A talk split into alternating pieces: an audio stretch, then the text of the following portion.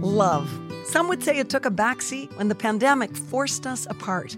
As a family run and proudly Canadian owned company, Charm Diamond Centres saw the need to bring us together with tales of love and created the Canadian Love Map podcast. Since then, we've shared hundreds of real, uplifting stories that prove love conquers all. So thank you for listening. We couldn't do it without you. And remember, love starts here. We make each other better. She always reminds me about what actually matters. You know, love conquers all. Wherever he is, I, I want to be there, always. She just always accepted me for who I was. He makes me a better person. It was like love at first sight. Well, love is the most important thing. Hi, I'm Nancy Regan. This week we're serving up the first of two bonus episodes to celebrate the holidays. One of our Love Map team members, Darcy, has been scouring the streets asking Canadians how they feel about the holidays and how they express love during this festive season. This week we're focusing on the traditions people hold near and dear to their hearts. Over to you, Darcy. Thanks, Nancy. This is the Canadian Love Map. The year is almost at a close, and that means colder weather and less daylight. But there's a more important thing on Canadians' minds right now, and that's the holidays.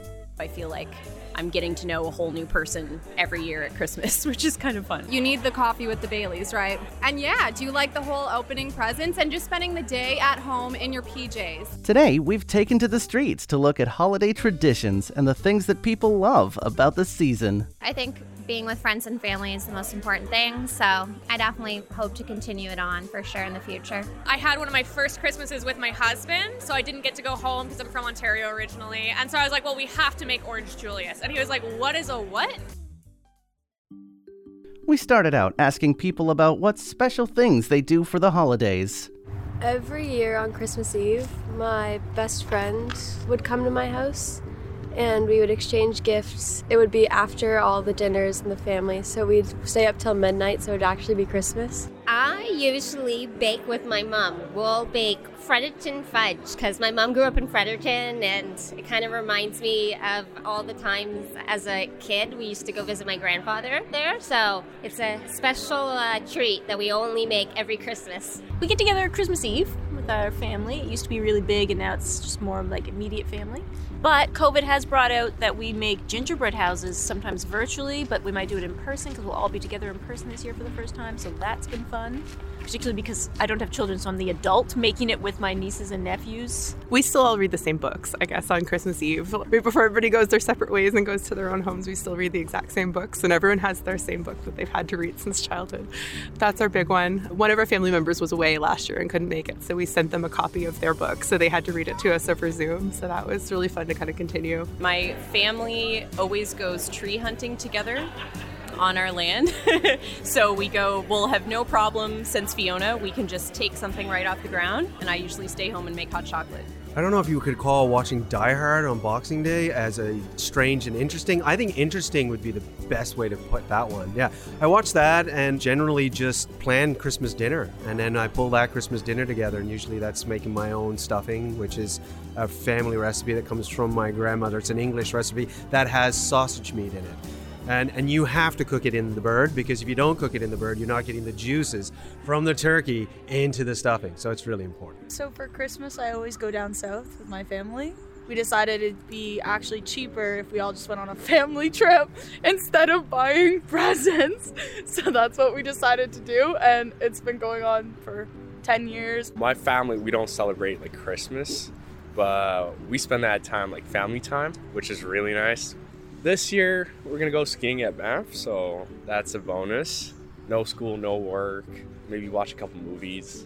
I feel like our family doesn't really have any, actually. holiday traditions is something that I hope to incorporate into my personal life and my friend celebrations going forward. I always wanted to do the really like movie things that you see in movies that I never got. I think you call the holiday crackers. Is that what they are? The ones that you put on people's plate? Like I love to cook and I love to entertain. So very small little lab pipe dreams is I want to host a holiday supper and everybody do those little holiday cracker thingies. Holiday traditions are a large part of people's lives this time of year, but they vary drastically from person to person. Next, we took a look at who our participants spend time with to see if that varies as much as the traditions they celebrate. It was my best friend Kate. She actually moved away last year, so we didn't get to do it. But she should be coming back not yet this year, but the year after, so we can do it again. We've been best friends since we were like four, and it's just always been our thing. My mom has two brothers and a sister, so her sister Tina, that's whose birthday it is. I really look forward to seeing my cousins. So she has two kids, uh, Laura and Cameron, and they actually live in the city now because they go to university at Dal, but I always look forward to seeing them, especially when I was younger and like I didn't see them very often. And then my uncle Leon's kids, Kelsey, Joey, and Maisie, because I just like love seeing my cousins. Well, my mom and dad and my sister, brother-in-law, and their daughter, they made a train last year. And then my brother in Ontario and his family, so he's got two little kids and his wife, and they fought over some stuff last year, which was adorable. And then my sister and her family in Ontario.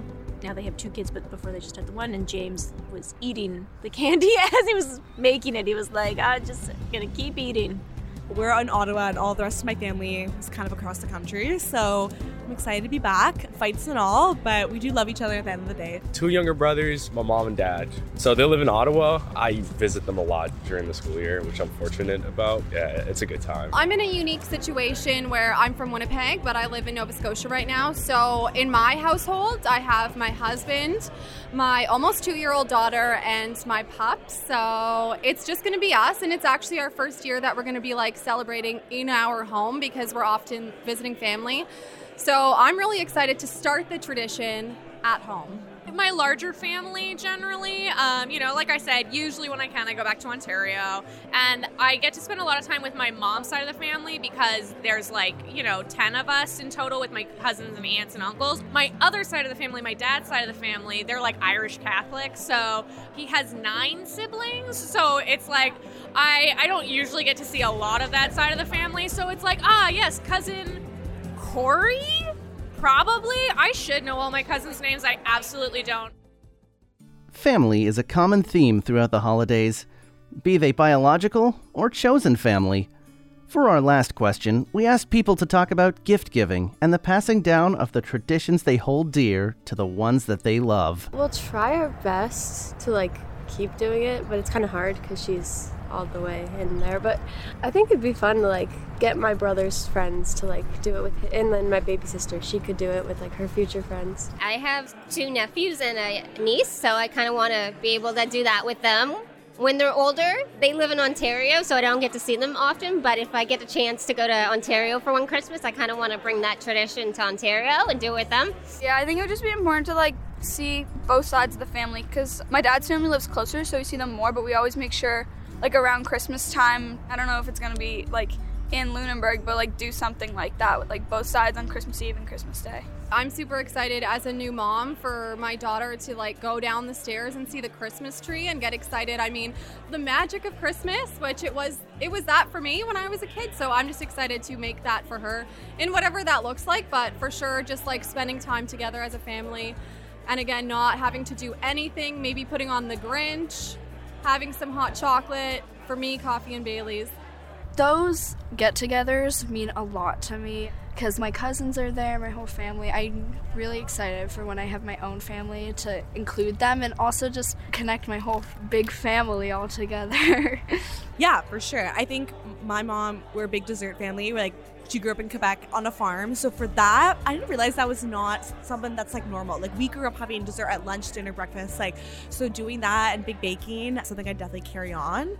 Our favorite Christmas movie is National Lampoon's Family Vacation. So we watch that every Christmas Eve. So I definitely would would carry those on. Hope so. I mean, my kids, my kids love it. They're still super into it, so they'll probably get their own books someday. I think I will because my mom actually just moved there permanently. So I'm actually gonna go see her new condo in a few weeks. I'm really excited. She really decided I'm gonna retire, and then this is just gonna be a mandatory thing for everyone. Come see me. I think once I create my own holiday traditions, I would like to have that be something that I can move forward.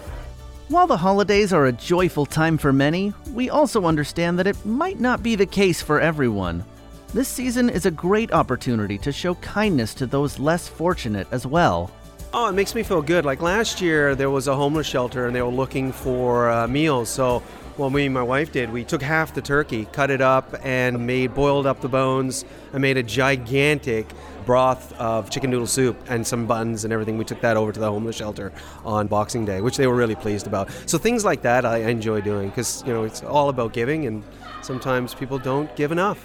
That's all for this week's episode. Be sure to tune in next week to hear more from the Canadian Love Map. So much for listening to the Canadian Love Map. If you love us, please subscribe and share. We'll be back next week with another love story to add to the map. This podcast is presented and made possible by Charm Diamond Centres. It's hosted by me, Nancy Regan, and is produced and distributed by Podstarter.